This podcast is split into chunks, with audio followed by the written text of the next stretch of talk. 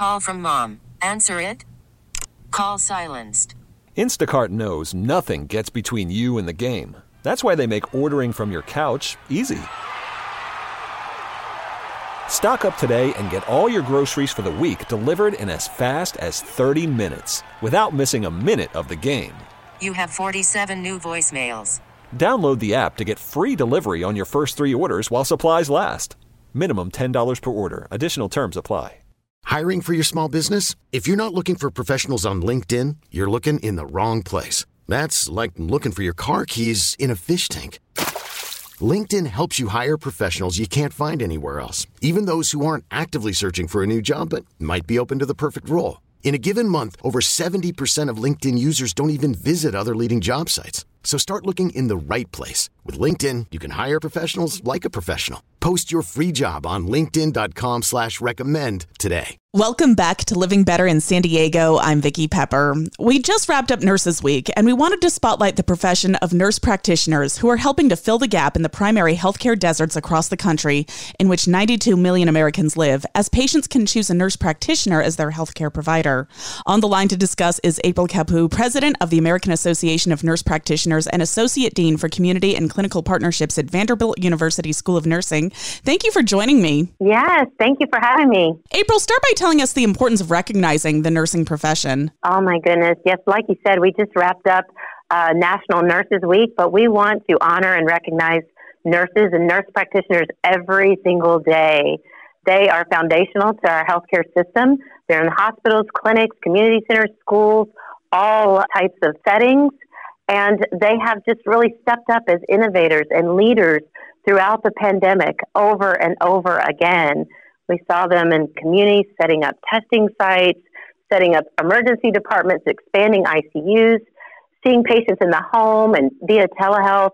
We just want to say thank you for everything that they do. And they're so very valued and very valuable contributors to the healthcare team. So thank you. That if I could say anything today, it would be saying thank you. Thank you to all the nurses and all the nurse practitioners out there. Amen to that. Tell us the difference between a nurse practitioner and other types of nurses. Yes, so there are a lot of different opportunities for nurses today. For a nurse practitioner, I was registered nurse and then I went back for graduate and then ultimately doctoral education in advanced nursing practice.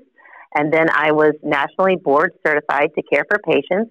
So I can diagnose, I can prescribe, I can order and interpret labs, I can manage, promote health, certainly prevention, talk about education and prevent disease, but also I can manage chronic and acute illnesses such as diabetes or chronic heart failure, and very good at coordinating care with the entire healthcare team. Tell us about the growth of the nurse practitioner profession. Oh, wow. We are growing significantly, and it's really much in part to the huge issues that we have in terms of access. You had mentioned over 91 million Americans lack access to primary care. So we have seen a significant growth in nurse practitioners to meet that need.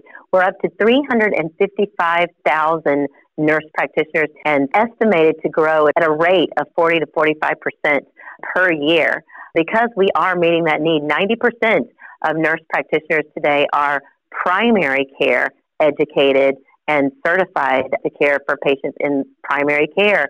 So that's really meeting much of the need and continues to meet the needs that we see across all settings. I'm speaking with April Kapu, president of the American Association of Nurse Practitioners and associate dean for community and clinical partnerships at Vanderbilt University School of Nursing. Why have nurse practitioners been named the number one job in healthcare? That's great. And I, you know, we say job, but honestly, it's really a calling. It is nurses stepping up to meet the need, and that's really how we began to evolve. And as a profession, is that we saw that there were huge needs that we could meet those needs with the advanced education and training that we have, and certainly national board certification. So many rural areas, many hospitals, health systems, clinics are seeing that nurse practitioners can really meet this need. And so there's opportunity there, and so we are stepping up and meeting that demand. In fact, in 26 states and Washington, D.C., those states have actually updated their laws so that nurse practitioners can practice to the full extent of their education and training. So patients in those states now have full and direct access to nurse practitioner care. Whereas in the other states, they're still in need of updating their laws so that they can increase access to care, certainly, and so that patients can have a choice and see a nurse practitioner for their healthcare needs. How have the past two and a half years challenged nursing and how healthcare has adapted? Wow, the past two and a half years have taught us so much. At first, I again, I wanted to say thank you to nurses and nurse practitioners because they stepped up over and over in all settings to provide that care. But I think we learned a lot throughout the pandemic. Certainly, we were all evolving as we were learning more and more about COVID 19 and ultimately had vaccinations and now have more and more therapies. So that was a very learning process in itself. But we also learned how to innovate. And one of those spaces in it is in telehealth. It really helped us to push our boundaries and become more familiar with telehealth because we needed to see our patients, they needed to see us, and yet we had all of the boundaries that were put into place because of COVID 19. Now, because we're so much more familiar with telehealth than ever before, that's part of our care going forward. Some patients can be seen via telehealth, while other times they may need to come in and be seen in person.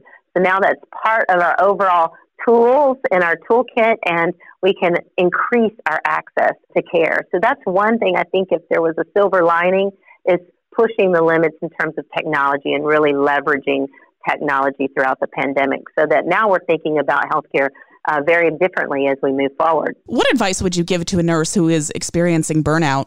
So, mental health and burnout, that has been an increasing challenge throughout the pandemic because of the volume of patients and the, the physical exhaustion of just working day after day, night after night, filling in for your coworkers, but also the emotional and mental uh, exhaustion that came with a very new and different type of virus sustained over two years the emotion that came with caring for patients that were quite oftentimes alone because of the parameters around COVID 19.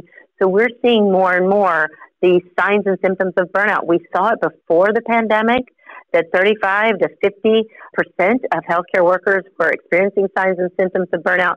Now we're seeing that is even more evident. The American Nurses Foundation found that 50 percent of nurses today describe the, their, that they're exhausted. They're exhausted and they're overwhelmed. And what was interesting about that study is that 81% of nurses less than 34 years old were experiencing, saying that they were overwhelmed and they were exhausted. And that's our next generation of nurses. Mm-hmm. So we really have to step up and, and make sure that someone who's a nurse or a student that's thinking about going into nursing, a nurse that's thinking about going on to be a nurse practitioner, we need to tell about all the good things about the profession, that we're able to care for patients, spend time for, with patients, fill a very important need that's out there in healthcare today, and that is access to care, access for everyone everywhere. What else would you say to someone who is considering enrolling in a nursing program? That it's an exciting and very rewarding profession, and that there are many different opportunities and paths that you can take. I was a nurse. Then I went on to be a nurse practitioner. Now I'm also an educator. I'm the president of the American Association of Nurse Practitioners. There are so many different things that you can do throughout your career so many opportunities as a nurse. So I I would say jump in and go back, be a nurse, be a nurse practitioner.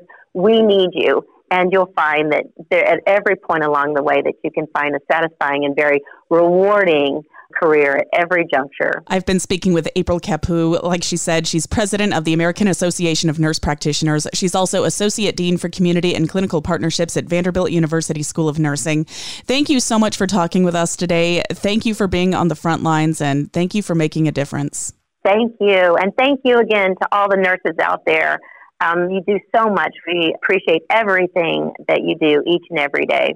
We get it. Attention spans just aren't what they used to be heads in social media and eyes on Netflix. But what do people do with their ears? Well, for one, they're listening to audio. Americans spend 4.4 hours with audio every day. Oh, and you want the proof? Well, you just sat through this ad that's now approaching 30 seconds. What could you say to a potential customer in 30 seconds? Let Audacy put together a media plan tailor made for your unique marketing needs. Advertise with Audacy. Visit ads.audacy.com.